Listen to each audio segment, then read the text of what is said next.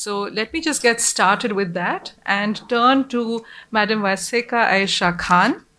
Um, Madam, do you see uh, climate pricing, climate ta- uh, carbon taxation as as a tool in our arsenal of weapons uh, against climate change, or do you see it as a diversionary, distractionary tactic?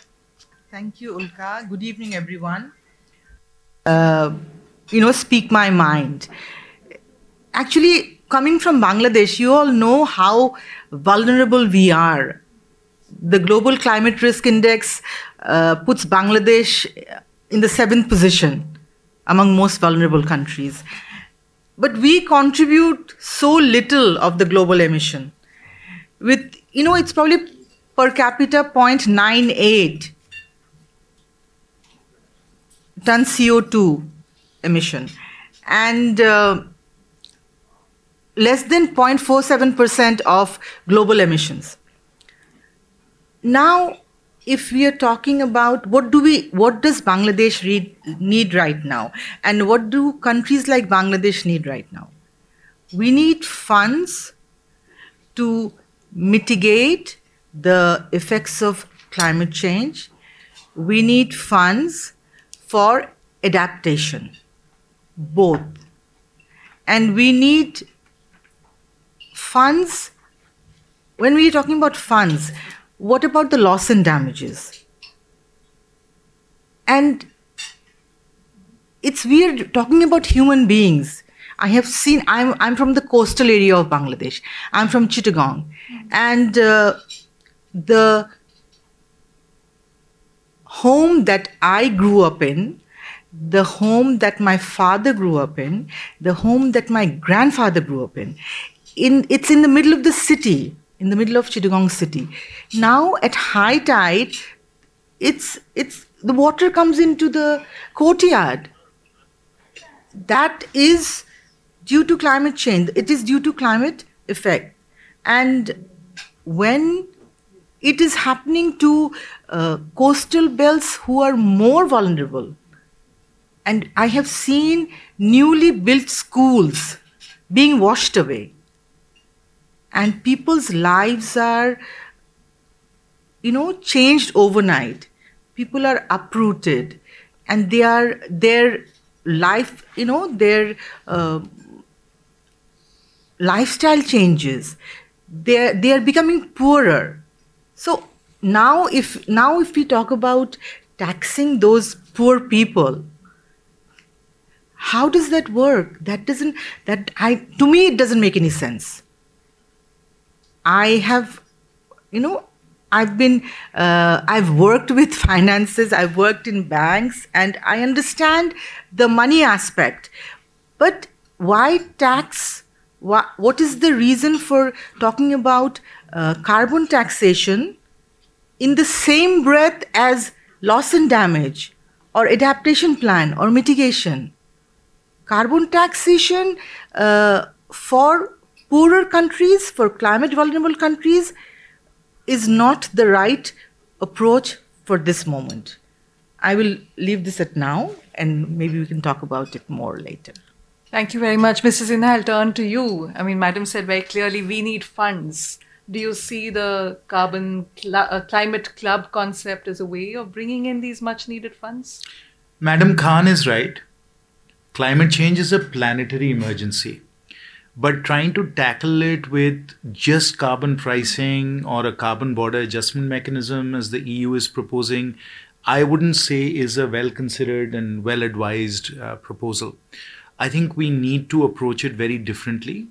And just like after World War II, to secure the peace, we set up the Bretton Woods institutions. In the same way, we need to set up a range of new institutions to secure the climate as well.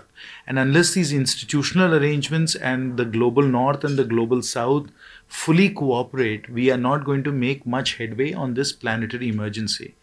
Uh, and this has to be an inclusive process. And um, uh, rather than the EU just moving forward uh, with its own ideas and proposals, uh, I think it's necessary that we come up with uh, something that is stronger and better than the Paris Agreement, uh, which is an inclusive climate club where there are benefits to being in the climate club in terms of uh, fiscal transfers from the global north to the global south so that we can deal with both mitigation and adaptation issues.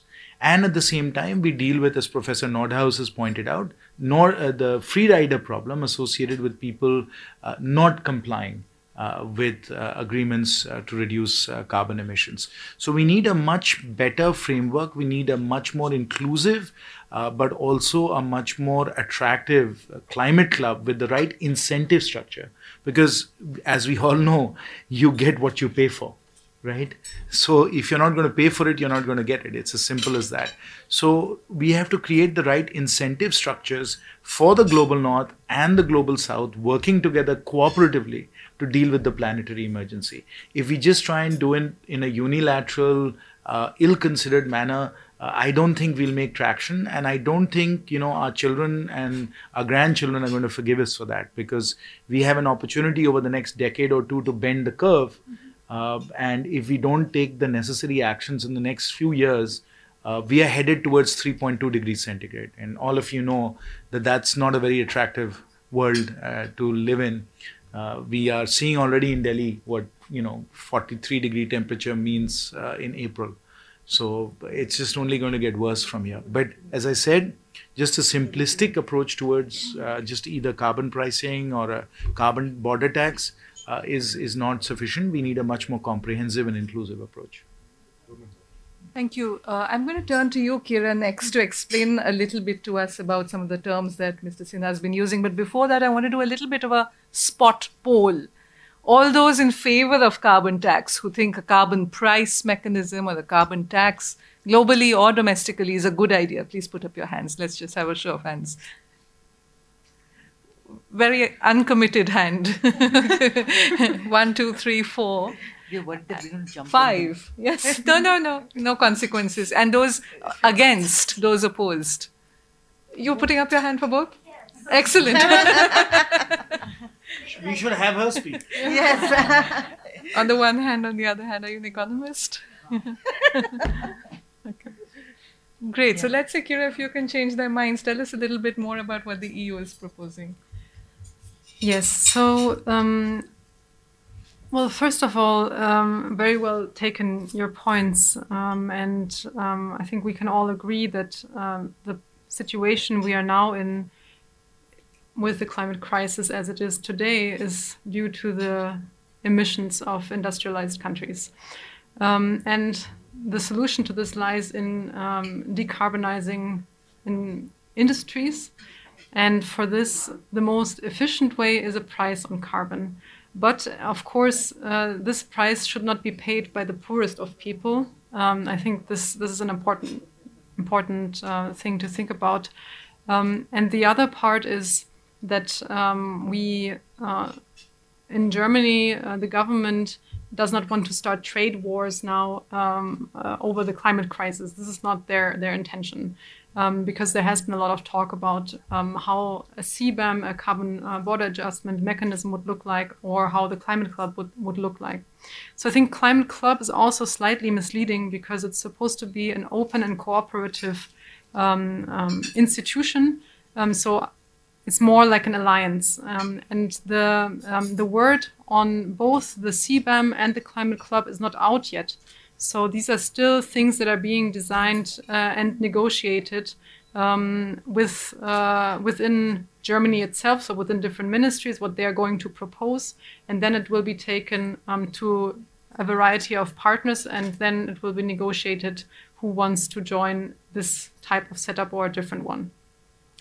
So um, just just to to make it clear that uh, the proposals that exist are not yet finalized. So for the Climate Club, the idea is um, to have um, uh, an alliance of states that are more ambitious than um, the international um, community as a whole. Because what we're seeing in the uh, in the COPs um, is progress um, that is a little bit sloth-like, so very slow.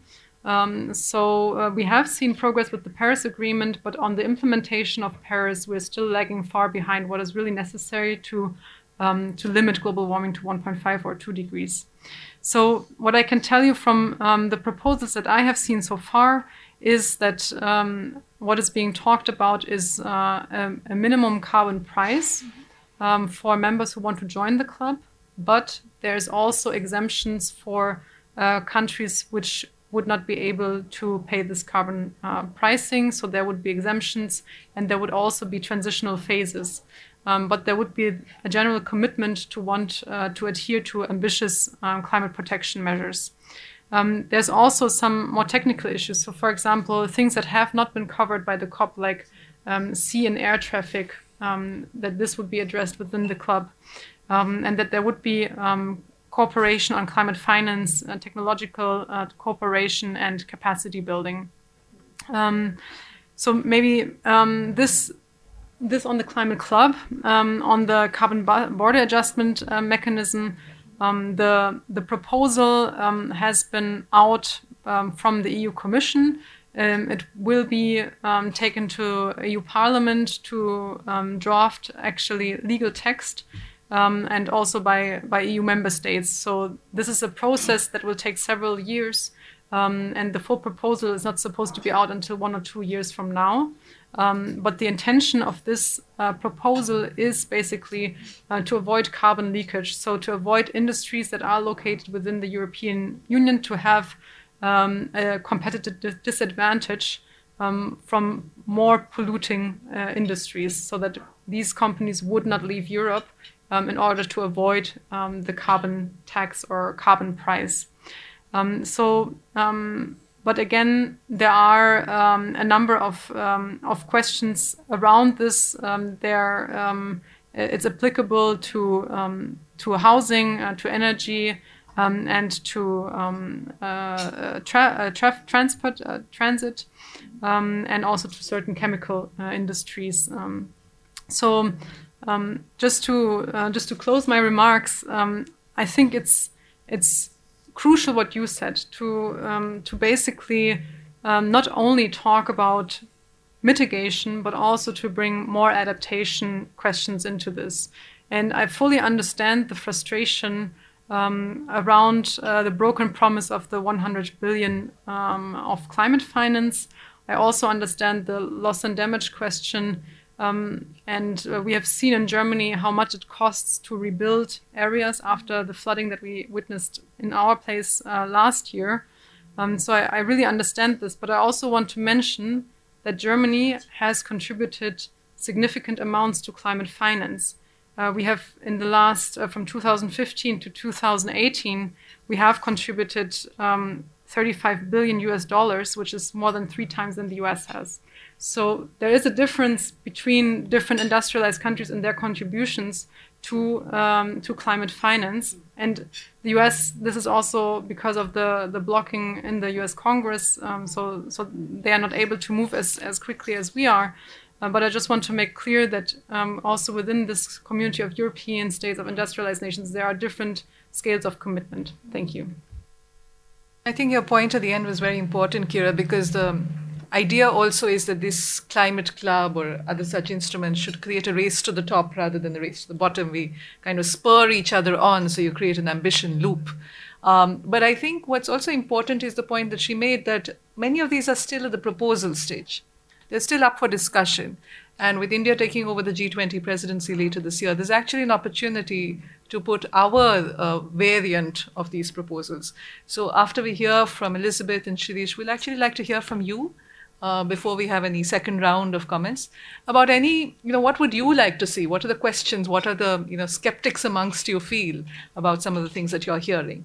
But let me turn to Elizabeth and then Shirish about, you know, some of the cautionary notes that you've heard the others strike. What would, what is your take on the potential distributional implications of such policies, or how would you like to bring in more equity and inclusion into these? Sure, and I'm and thank you so much, Ulka, for having me. And it's nice to be with all of my fellow panelists and the rest of you this evening. I think it's it's very clear, um, you know, what uh, that, that, wealthy nations have emitted far more than poor, and and hopefully. Um, hopefully we'll we'll be able to peak soon and, and, come down. But I think one of the things that we've been thinking about um, at the Rockefeller Foundation is really what you know what needs what we need what needs to happen um, and how you know our our mission in particular is really thinking about how we can solve some of the most intractable problems in the world with science based philanthropy and data. And our vision is to really ensure that we achieve opportunity for all. And so, in so doing, um, I think for our, from our perspective, we felt very much um, coming out of this crisis of, of, COVID that we needed to focus on ensuring that the most vulnerable people around the world had access to energy. Because our theory was that if we didn't really think about um, the most vulnerable people, they'd be left behind. And that if we also if we didn't do if we didn't think about clean and renewable energy we would have you know a, a recovery effort really um, driven by fossil fuel, uh, greater fossil fuel curation. And so, um, you know, one of the things that we did was is really focus on what do we need to do um, to drive a green and equitable recovery. And we're doing a number of things, but I think the most important and relevant thing in this conversation right now is is our work um, around the Global Energy Alliance for People and Planet. And what we aim to do there um, is to ensure that we work with somewhere between 60 and 80 countries to ensure that we have prevented um, or diverted at least 4 billion tons of greenhouse enabled a billion people to access clean and re- reliable renewable energy, since over 2 billion people in the world don't have that right now, and to also ensure that we have 150 million green jobs that we've created, all of which the other piece of the equation that is so critically important that my colleague Deepali and I were talking about is making sure that women represent at least 50% of the productive use and 50 50% of the job opportunities um, that come out of this. And so, in order to do that, um, we've committed about, um, I know our country, as you're right, Kira, is, in my country is a little bit behind in what we could do in climate. Uh, we have a long way to go and a lot more cooperation to be had. Um, but, you know, we as philanthropy, uh, three of us came together and we've committed a billion and a half dollars to ensuring that we can drive in, hopefully, a $100 billion of private and other government and philanthropic capital into this opportunity to ensure that we are enabling enabling people uh, to have a cleaner, greener um, life and an ability to actually access the modern economy uh, through economic opportunity. So that's the way that we're, you know, we're trying to to do this. And I, I guess I'm kind of like the the woman over there who was like, I kind of had my hand up, I kind of had my hand down on the carbon tax because I think if we can figure out a way, I mean, we've got 130 trillion in private sector commitments um, to this, and I think we have to find a creative way, um, as you said, to tap into that because I don't think, absent that kind of commitment, we can actually achieve some of the technological advances and some of the project implementation and TA that needs to actually happen to address some of these climate challenges. And so, um, I guess I'm half half, but I think if we can figure out how to do it well, that we can implement a carbon uh, a carbon market scheme, if you will, that is equitable and inclusive um, and does not penalize countries that have really not been the reason that we have the issues that we have. Um, I would certainly be supportive of that and something that I, uh, you know, we would really look to focus on figuring out how to do. Thank you. And you really, really put your finger on it when you compared the billions of dollars that philanthropy brings and the hundreds of trillions of dollars that are flowing through private investment. So clearly, this is all about the third goal of the Paris Agreement, which is to green all of finance. Mm-hmm. But Shirish, let me point to you and ask you to take a skeptical look at what you've heard so far. Thanks, Ulka. No, I mean, you know, listening to all the fellow panelists, um, a couple of things become very clearly. I think we all are agreeing that there is a need for there is an urgency to act on climate right? I think that's clearly established. What also becomes very clear is that that urgency to act cannot be done without role of climate justice and i think that has to be at center and at the core of it. So the now from our perspective as a foundation when we are looking at um, this is what we see right now. What and what i basically would say is the ambition gap so there are commitments from the countries all over the world uh, to take action on climate change. Um, but for these commitments to then become effective, they need to be translated into policies, right? And and then policies then, in many cases and in most cases, I would we would say I would say that are not yet ready for either a 2030 scenario of what ambition needs to be and then forget 2050 because if you're not ready for 2030 which is your more immediate short term actions you're never going to reach right that now and though countries which have ambitions which are really on track for 2030. And, and I, I honestly feel some of the analysis, Ulka, you do a lot more analysis uh, regularly. If you look at what India did recently in the Glasgow, um, when the Prime Minister Modi announced, those targets are ambitious, right? And for an economy where we are and the way we are still growing, it's going to be a huge task for us to achieve it, but they're still very ambitious. And the third pillar of the gap is on the implementation, right? And so if you look at these three aspects, that the policies need to be get converted into implementation, and what we see is the ambition gap. What we see is the gap on the financing front. Hmm? So unless we do not bridge or close this gap, we are not going to, you know, raise the issue as the as Madam said, you know, for vulnerable countries, whether it is in South Asia or the other African countries, they will get more and more exposed and more and more vulnerable, right? So I, th- I think that closing that gap with with solutions, with ambition, with technology, with policies, standards, all of that is essentially needed. Right? So I think that's that's something which uh, is to be focused. So our view is that any international cooperation which helps to bridge that gap is going to make the huge difference, especially for those who are most impacted uh, by, by climate. Now, what we see unfolding is that G7 is not increasing its ambition. It's also not increasing its financial commitments that it has made. It's not fulfilling them.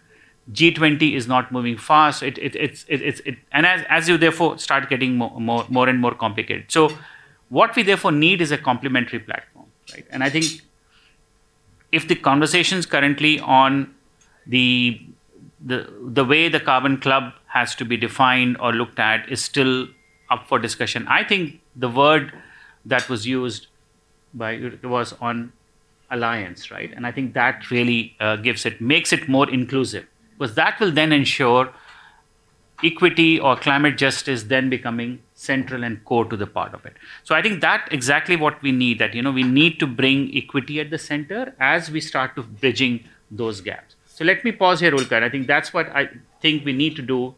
I think that the rationale for doing um, the the work around any mechanism which leads to faster action is clear. But unless we don't bridge the equity issue, and which will make it inclusive and represent the voices of the most impacted, um, they need to be there on the table. They need to be there on the table. Now, whether you do it through a uniform carbon price or a taxation, it's going to be impossible. It's a good good from an economist perspective. You can have them, right? It, it, it's it's it's really good, but it's a political nightmare. It's it's very difficult to implement. So I think one has to see what is realistic, hmm? and I think we should look at those solutions. Hmm? What what could make uh, a difference to, to happen. So let me pause here, Ulka, and then pass it back to you. Thanks. Thank you. I think uh, as you were speaking, so I'm an economist. I'm not defending economics tools, but you know we are That's given where we are with the climate. Yes, given where we are with climate change, I think we are discussing increasingly unrealistic tools, direct air capture, geoengineering. So I think we are sort of throwing everything at it. But let me, with this round of opening remarks, turn to the audience, turn to the participants. You've been hearing about geopolitics and the role of you know environmental issues within that. Let me start with you, ma'am, because you raised your hand both for and against. She'll never raise her hand but please, uh, any que- and uh, to all of you, please feel free to share your questions for the panelists. Any comments that you have. But let's let's start with you. So, is it a question of why I raised my hands for both? Yes. um, I agree with all of you, and um, I mean, I don't know as much as you people do, and I'm really excited to be here, just to be hearing. Um, I agree. I agree that we need to have carbon tax, but not on uh, poorer people or middle class people. It has it has to be it, it is a must, but it has to be implemented on the richer uh, corporates who are emitting huge amounts of carbon. So their carbon tax is a must, but not on a not an everyday laborer or a worker. So that is why I raised my hands for both. Yeah.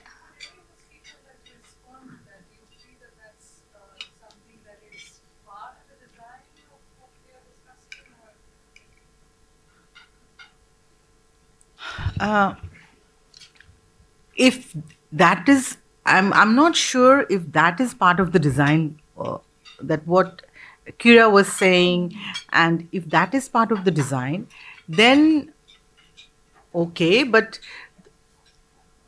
the richest uh, countries or the countries emitting the most will be uh, taxed. That is what you're saying, right? Yeah, in a in a uh, I don't. I mean, that sounds about right, hmm. but will the system work like that? Because we have been sitting for climate funds for how many years now? I mean, no, let's be realistic here. yes, and see, I, I chair the parliamentary committee on power, energy, mineral resources in Bangladesh. And Bangladesh being a very energy hungry economy, because we are developing very fast, we took the decision to cancel the ins- installation of 10 coal based power plants only this July. Okay? Which would have, uh, you know, no, which, with that would have, that means 12 billion US dollars of FDI that we have let go. So that is bold. We need bold decisions. There is no time. There is there is no time to beat around the bush and like you know, talking about uh, cli- okay climate clubs etc etc. That will take years. What are we going to do now? How do we look at our children and say that we are not trying to solve it? Like we passed this motion of planetary emergency in our parliament, I think, three years ago.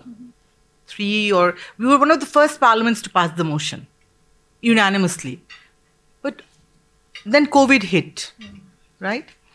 So you see, COVID is we have managed to uh, overcome COVID. Now the war has hit. So we will have emergencies. Continue to, that is life. But does that mean that we we don't try to solve the problems of our you know this is like climate climate problems are like uh, it's about survival of the planet not just people sitting here it's about the planet so we need to do something which works fast that is my two bits thank you Mr. Sinha, would you like to weigh in on let's- this? let's see yeah, what let's hear from. perspectives. Yes, please, please go ahead. Hi, uh, I'm uh, Dominic Dixon, Executive Director of UNADAP. I was at the COP26, and um, just before Prime Minister Modi could go for his talk, I was beside uh, the Prime Minister, and I told him to be careful of uh, uh, the carbon usage in India.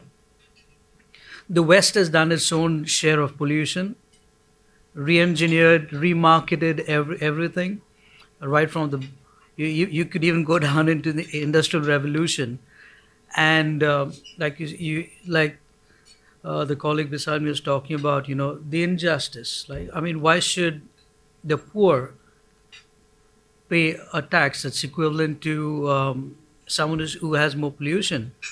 Uh, if you go on go down to the bitcoin to mine one bitcoin it's about 680000 hours of watching youtube it's about 530,000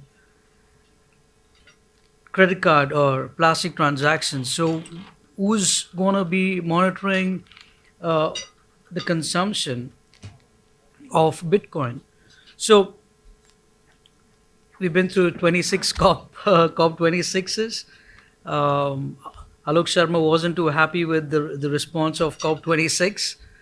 Uh, and I did mention to Prime Minister Boris, and I said there's more action that's required, and action that stems from humility and humanity.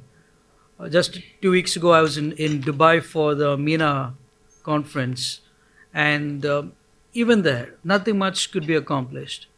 So it comes down to action, and Prime Minister Modi is quite uh, posed, quite poised rather at, uh, at action rather than words. So I think uh, the Western nations to should uh, come down from the high horses and say, look, we messed up. We need to be more. We need to be uh, contributors. I was with your executive director as well. He's twice my height at the COP26, and I was talking with talking uh, to him as well. Action is required, which stems from humility and humanity. Thank you. Sorry, I didn't get your question. Was that a comment or a question? I see. I understand. Yeah. Speak. Please, Peter.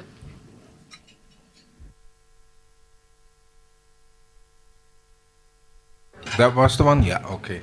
My name is Peter Rimmele. I'm representing, I was representing, the Konrad Adenauer Foundation in India. I would rather have a comment, and I start with what Mr. Sinha said. Completely right said, we need to act, and we need to act now. So, acting costs money. So we come somewhere, if we want to act, we need the funding. So how do we get it? Uh, there are different ideas. If they're the right ones or not, maybe that's not so relevant. Uh, relevant is that you get the funding. Let me also bring this argument, why should the poor pay? Now, if a poor one causes an accident, should a rich one pay for him? Just to use that one, what is uh, the underlying issue now with any financing model, what is discussed, to have some kind of um, responsibility in it. Those who are responsible for a damage should make up for it. We could go back historically. The argument always that the industrialized countries have wasted it for 200 years and should pay the bill till the other ones have caught up. Up to that time, the, the earth will be destroyed and we will not come to a conclusion. So it's probably right to say we cut off and look what is happening now and who is causing what. And the one who is causing damage should contribute to sort of clean up the damage or to prevent further one. That is what I think is an underlying principle in, in, in the financing idea. And therefore, it's not a question why should the rich pay or the poor pay or whatever. The ones who are causing it should have an incentive that they don't have to pay in the future uh, by doing something now to prevent uh, it.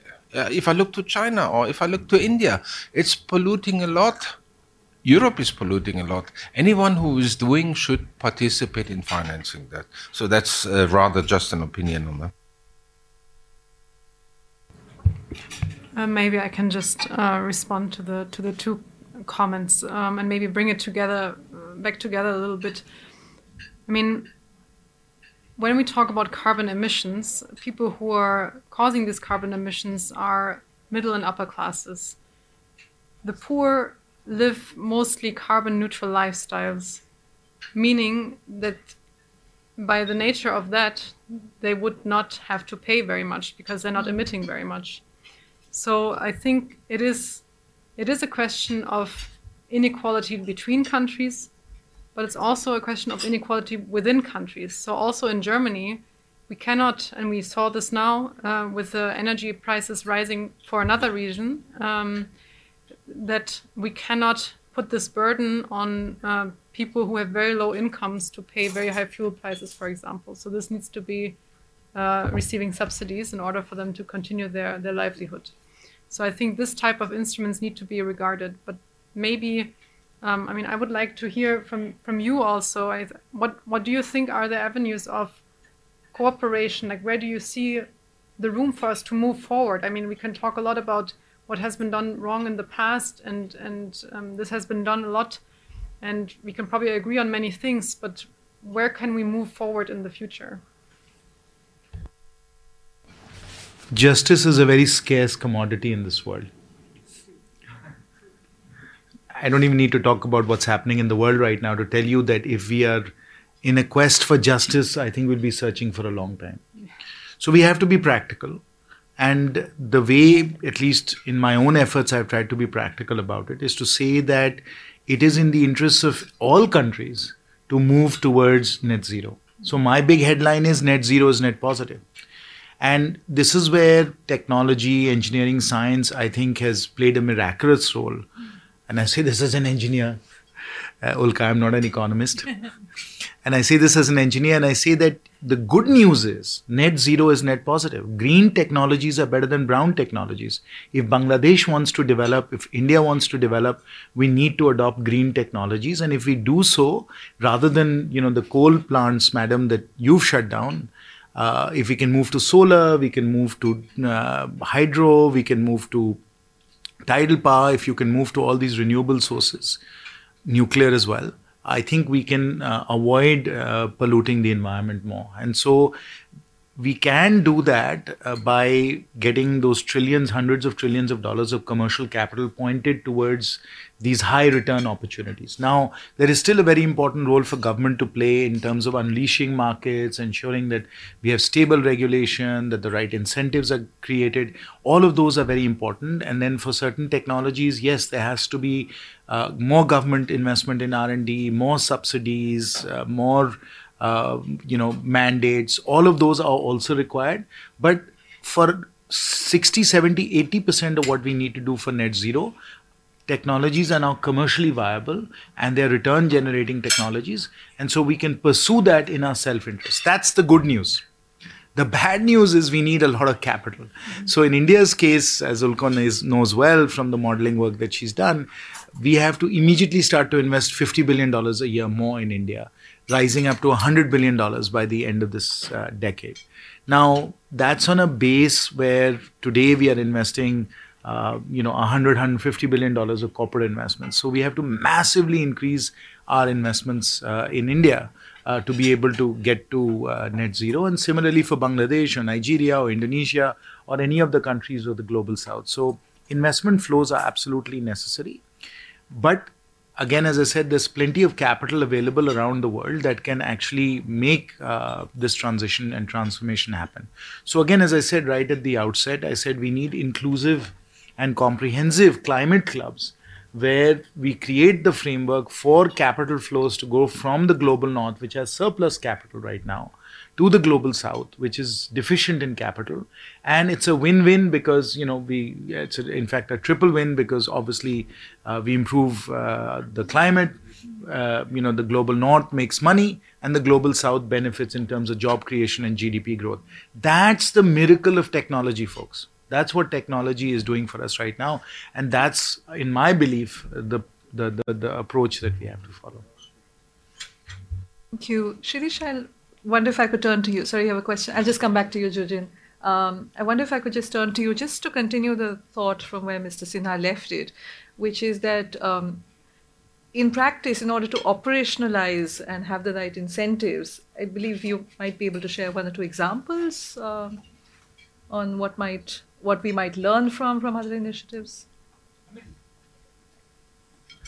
I, I completely agree with Mr. Uh, Sinha that you know the, the opportunity that we have now is we need not a larger new climate club, but we need. I would not use the word climate club, but I would say I agree with with with with, with Kira Vinke to use the word alliance, right?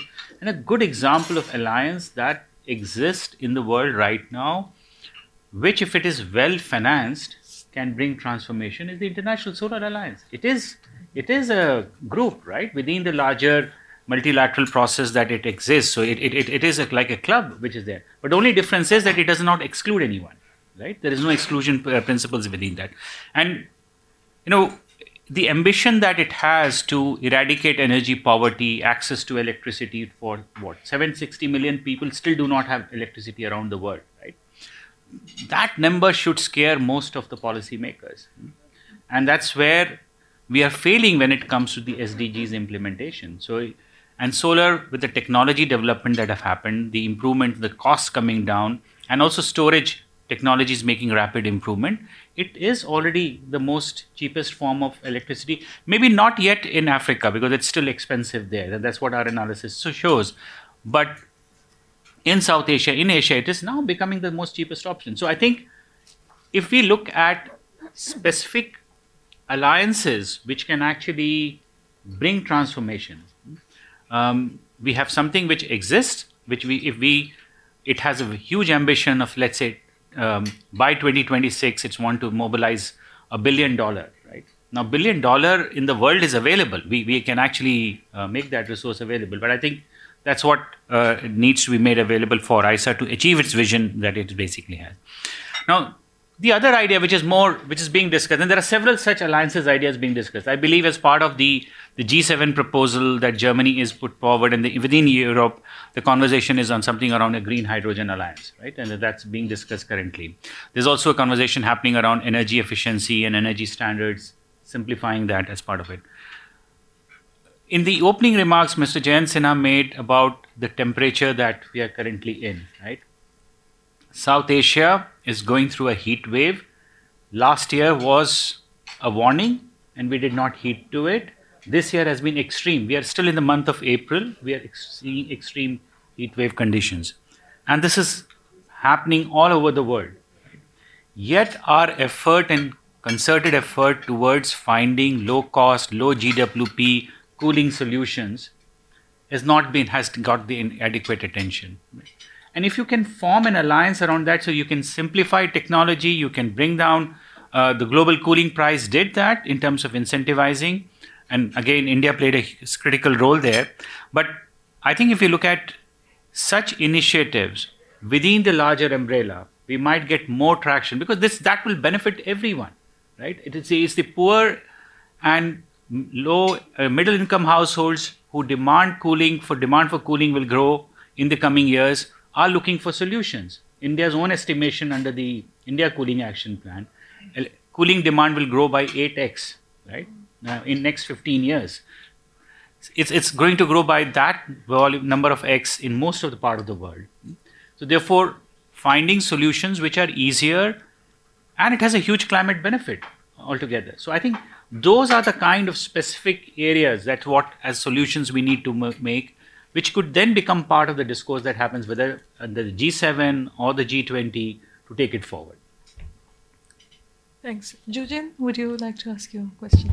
Um, no, uh, um, I also was a person who was like, carbon tax, yeah.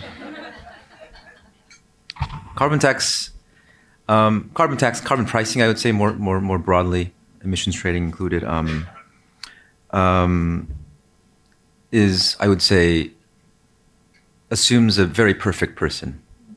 That might be um, one of the problems. People like free stuff. Yeah. Who wants to have a tax slip coming in from the IRS um, in your house? Nobody likes that, even though you're receiving service. Everybody likes free stuff. People are very intuitive, and that's why iPhones are good. Um, and uh, and another thing is that everybody likes green. So a lot of financial institutions say they want to go to go to Bangladesh for green projects. But what happens in Bangladesh is that you've got an awesome, awesome power purchase agreement scheme for fossil fuel projects, coal power projects. But you go to renewables, you've got a lot of uncertainties. You don't know when you're going to be curtailed. You, you, the, the, the system operator is, is there associated deeply with the coal power plant operators. It's very local. I mean, th- there are very local things that have to change. So um, and and and carbon if a carbon tax happens, it, it's going to get mixed up with those local situations. Um, um, um, I'm kind of uh, and so I think I mean I think those kind of two things should be considered a little bit. I mean, people like green stuff in general; they want to send money into green stuff, but what happens uh, is is not the reality. And then people like simple stuff. The, the other point I want to mention is that um, is that power which is going to be a driver of the low carbon economy, is a very local product. It doesn't usually go over the borders. It's not, power companies don't trade power with, with India doesn't trade power with Korea, but India does trade power, steel with Korea. It's a global product, so the pressure points are different. And therefore, there's a lot more consumer pressure that, that can go into more global products like steel. And I think for that reason, CBAM could be one of these solutions for the steel sector, but also the globe. Everybody like the fact that everybody likes green. I'm willing to pay twenty more dollars for a refrigerator built with green steel. Could be the winning thing, more intuitive winning thing for for for for for, for the industrial sector emissions. Thank you. Thanks. And I think that really helps to clarify that we're talking about this instrument at three scales. We're talking about it at the country scale, where it could be potentially a flow of funds from the global north to the global south. We're talking about it at an industry scale, sort of almost cutting across borders, flowing where the trade flows go.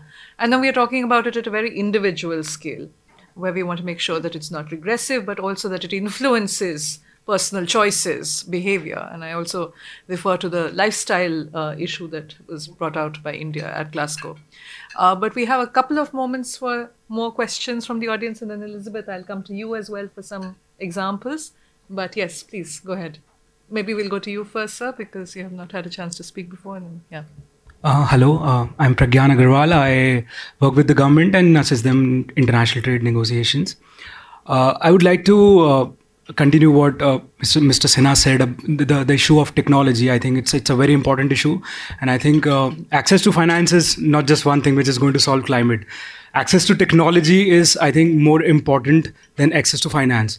So, so uh, do you think that uh, uh, when we are when we are sort of taking international commitments in terms of climate change, countries will agree to share these green technologies because that's where the catch is. I mean we we and I would like I would like Kira to also comment on this. Like, will EU be able to, you know, um, make concessions in terms of their intellectual property rights on on the products? Uh, I mean, on on green products, because ultimately, even if you provide finance to LDCs or the the developing countries, how do they manufacture it until they have technology? I mean, countries like India, they they, they have technology, but say for example, country like Bangladesh, they need collaborative efforts with, with these EU companies who, who transfer technology to, to local companies in Bangladesh. Because ultimately, if we put a tax and we just import finished products from these countries, I mean, it will end up in an economic colonialism kind of a situation. So I think uh, technology transfer is a very important issue, which has not been looked upon um, very seriously. Uh, so yeah, your views, sir, and also also Kira, yeah, on this. No, there's been a lot of discussion on technology transfer. In fact, it was a very serious subject for discussion uh, in Glasgow and through all of the COPs. And the reality, of course, is that technology is being transferred, whether you talk about India or Bangladesh. Uh, Bangladesh has a lot of natural gas turbines. Those turbines are being built by Siemens or Alcatel or GE. For example, uh, if you look at the solar panels we have in India, many of those are being imported. Uh, the technology for solar panels was developed in the US and then further commercialized in China. Uh, if you look at our wind turbines, a lot of our wind turbines have been licensed from Danish and Spanish wind turbine manufacturers. Our nuclear technology is all imported. So I wouldn't say that technology is not being transferred. Technology is being transferred very, very quickly uh, and being adapted and commercialized in India, and equally true in Bangladesh.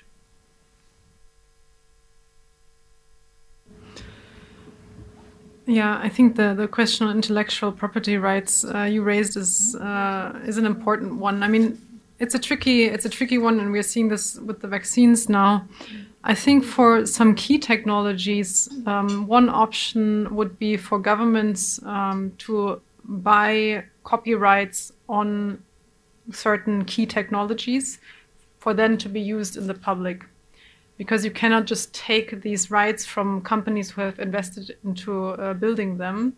But one one option, and this is actually what happened with um, the prior model of the camera, of what is now modern camera, is that it was uh, released the um, the copyright on uh, the first version of, of what is now a camera, and then it was taken to the next next level.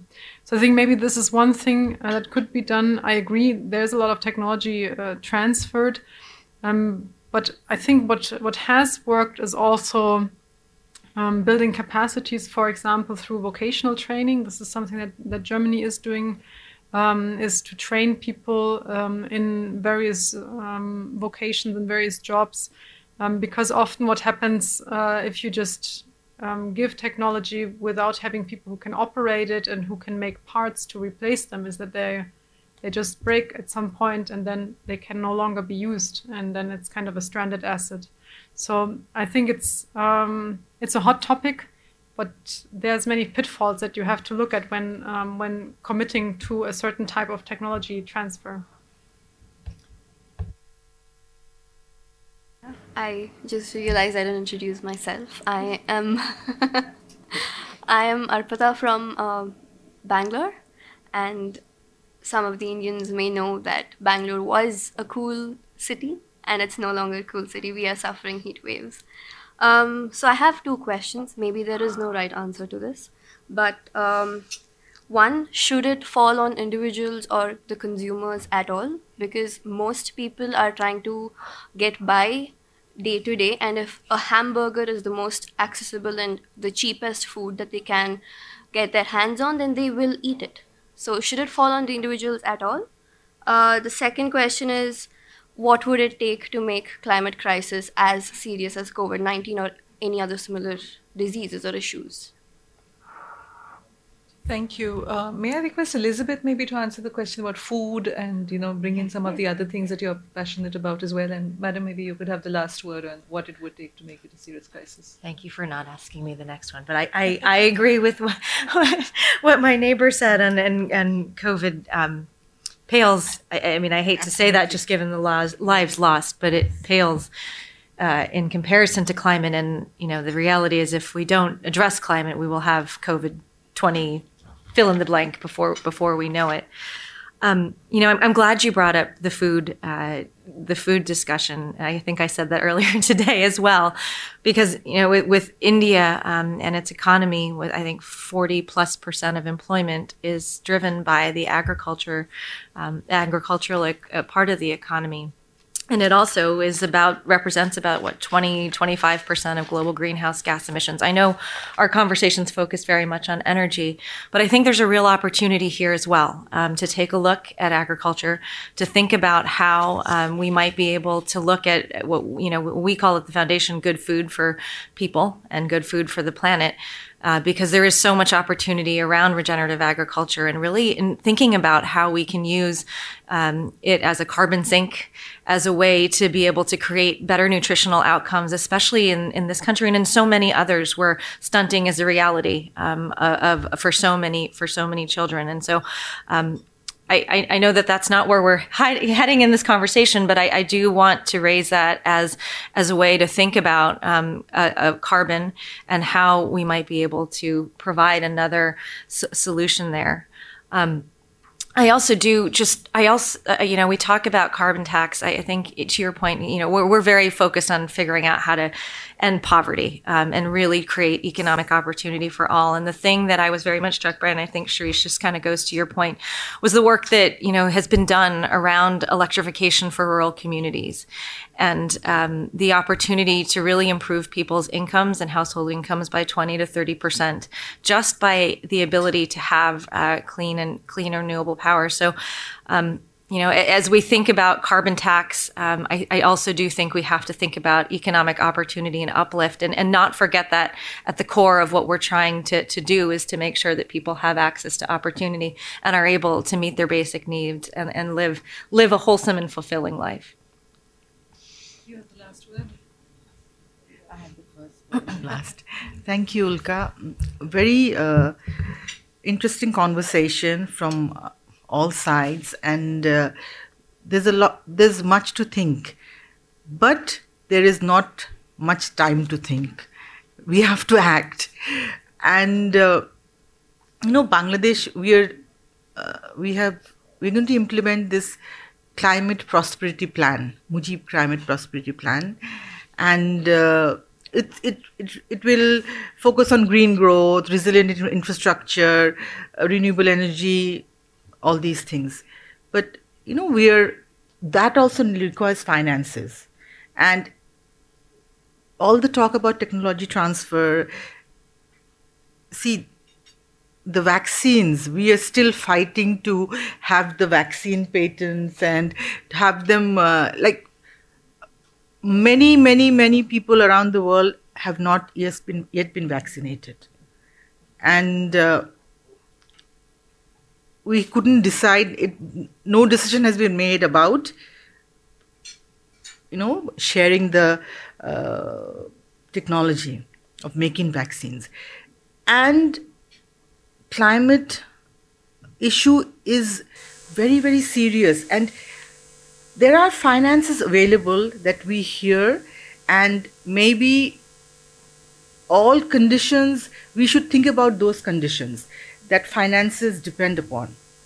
And it could be not not all conditions can be met. There are always a lot. I we have seen that these finances come with a lot of conditions, and we, if we have to act quickly, we have to make it very simple that we must have access to funds to ensure that you know uh, that climate vulnerable countries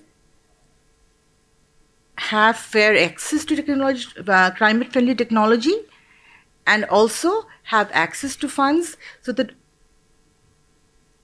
we can act quickly. Thank you. Thank you very much. And with that, we'll. I'm so sorry, we're really out of time. Uh, but I really want to thank my fellow panelists. I'm really overwhelmed at the amount of resources you have at your disposal, whether it is political capital, philanthropic resources, intellectual human capital. I mean, you could change the world between you, yes? And really warm thanks to all the participants. Please do keep in touch with us. As you've heard, this is a proposal that we would like to develop further. Uh, please do share your thoughts with us and safe travels back home. Thank you very much for joining us. Thank you for tuning in to Policy Pod, the ORF podcast. Please subscribe to our channel for updates on upcoming episodes.